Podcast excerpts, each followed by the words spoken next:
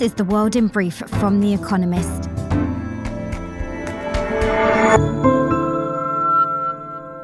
Our top stories.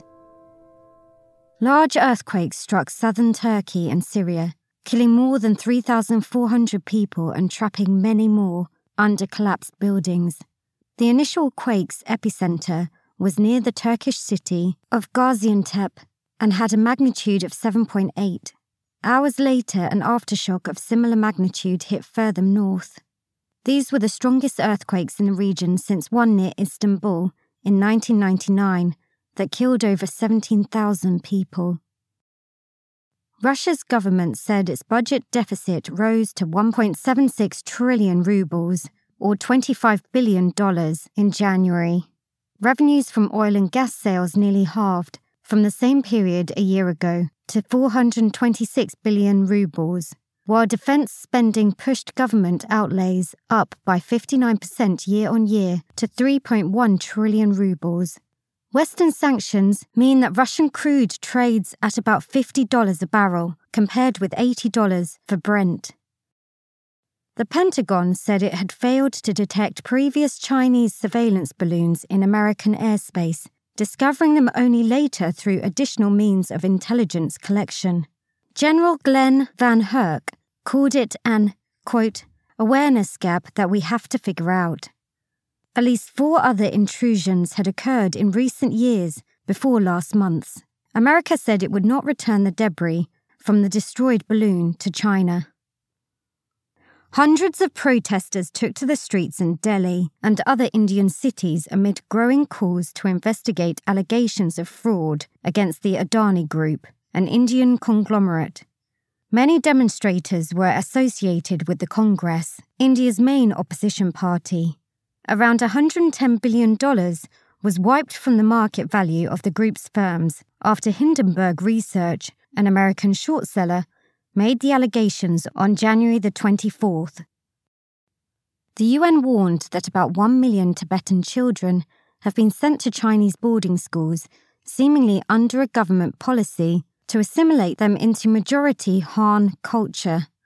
Instruction is only in Mandarin, making it difficult for Tibetan children to communicate with family in their native language and contributing to the erosion of their identity, said three UN special rapporteurs.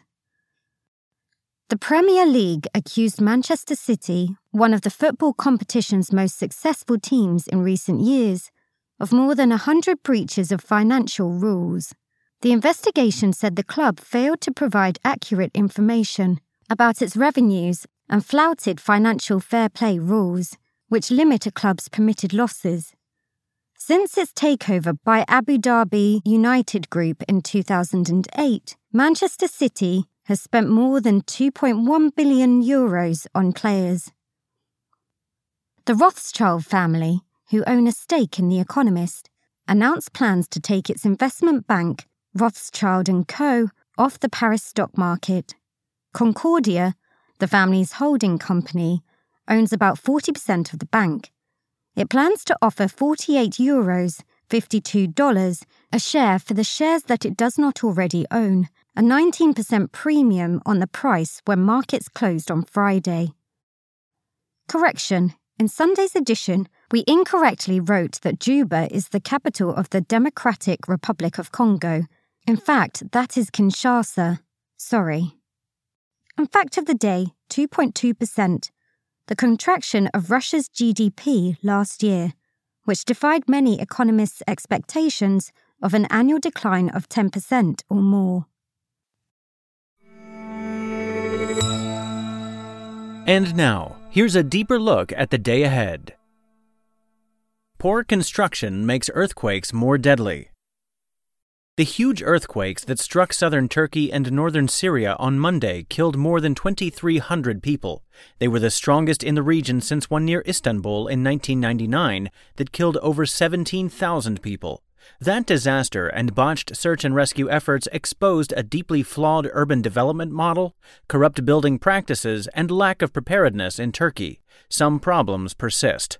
Under Turkey's president Recep Tayyip Erdogan, in power since 2003, disaster response has improved. Over 3 million housing units have been renovated and strengthened, yet apartment blocks built on the cheap or in defiance of building codes continue to crowd Turkish cities and towns. An amnesty on unregistered construction work passed by Mr. Erdogan's government in 2018 and which has had 9 million applications has not helped. It risked turning Turkish cities into, quote, graveyards in an earthquake, Cemal Gökçe, the chairman of the Chamber of Civil Engineers, said a year later. His words may have proved prescient. Biden's State of the Union President Joe Biden will deliver the annual State of the Union address to Congress on Tuesday. With Republicans in control of the House of Representatives, Mr. Biden's window for passing big ticket legislation has closed. So instead of laying out a bold agenda, his speech will trumpet his policy wins to date. In preparation for a re election bid next year, expected to be announced soon, the president will probably remind Americans of his job creation efforts and major infrastructure and climate bills. Foreign policy will no doubt also feature prominently. Concerns about China are fresh in American minds after the shooting down of a Chinese balloon that was detected flying over sensitive military sites. And support for Ukraine remains high on the agenda ahead of the anniversary of Russia's invasion on February 24th. Still, Mr. Biden will know that some will scrutinize the delivery of his speech as much as its substance. His age, 80, remains a major concern for voters looking to 2024. How is Big Oil spending its profit bonanza? The coffers of big oil companies are overflowing. So far this year, Shell unveiled net profits for 2022 of nearly $40 billion. During the same period, ExxonMobil made a record net profit of $55.7 billion, and Chevron's doubled. BP will add to the haul on Tuesday, and Total Energies will do so on Wednesday. In total, the five oil supermajors may have raked in around $200 billion in profits. Some of this bounty will flow back to the shareholders, but a wedge will be invested. Where and how that money is spent is changing. Bosses need energy that is faster to market, less risky to develop, cleaner to produce, and closer to home.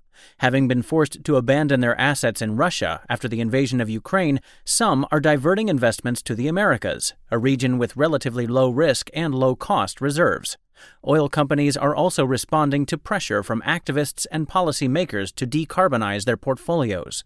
BP, for instance, vows to spend 40% of its capital expenditure budget on low carbon projects by 2025. Australia's next interest rate rise. Battling rising prices, Australian central bankers have raised interest rates eight times since May. Their fight is not yet over inflation has been slower to ease down under than in Europe and America. In December, it hit an annual rate of 7.8%, the highest since 1990. The Reserve Bank of Australia is expected to respond by bumping up interest rates by another 0.25 percentage points on Tuesday to 3.35%. But it may then be forced to change tack. Australia has some of the world's most indebted households, and the hikes are starting to hurt. If the bank raises rates as expected, it will cost Aussies almost 1,000 Australian dollars, or $692 more per month, to service a 500,000 Australian dollar mortgage than it did last April, according to AMP, an Australian bank. Since then, house prices have plunged by almost 9%, and more will suffer this year as their fixed rate loans end. To avoid a recession, monetary policymakers may soon have to pull their punches. A landmark art show in the Gulf.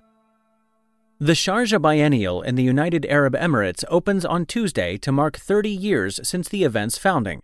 The contemporary art exhibition has always punched above its weight thanks to the ambition of Sharjah's ruling family, who are keen curators and collectors. Still, this year's iteration is hotly anticipated and poignant.